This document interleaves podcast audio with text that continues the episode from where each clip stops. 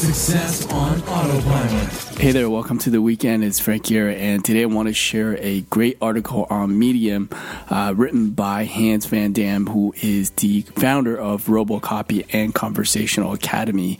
And this article is actually on the cooperative principle and how you would incorporate that with conversation design.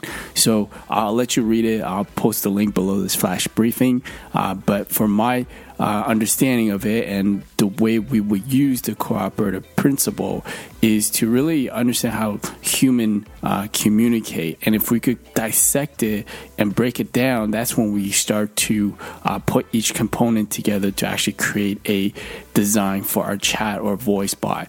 Um, and he talks about the difference um, in the different four steps of the maxim and there are maximum of quality uh, quantity relevance and manner so uh, these four parts that make up a great conversation and how we could use turn taking by um, writing in prompts, which then leads to an action, uh, will help move the conversation forward and faster to the destination that we would like to take it. So, great article. I'll post it this flash briefing so you can take a look yourself. And thank you for listening to us on the weekend, and I will speak to you tomorrow. AboutEmployee.com flash briefing.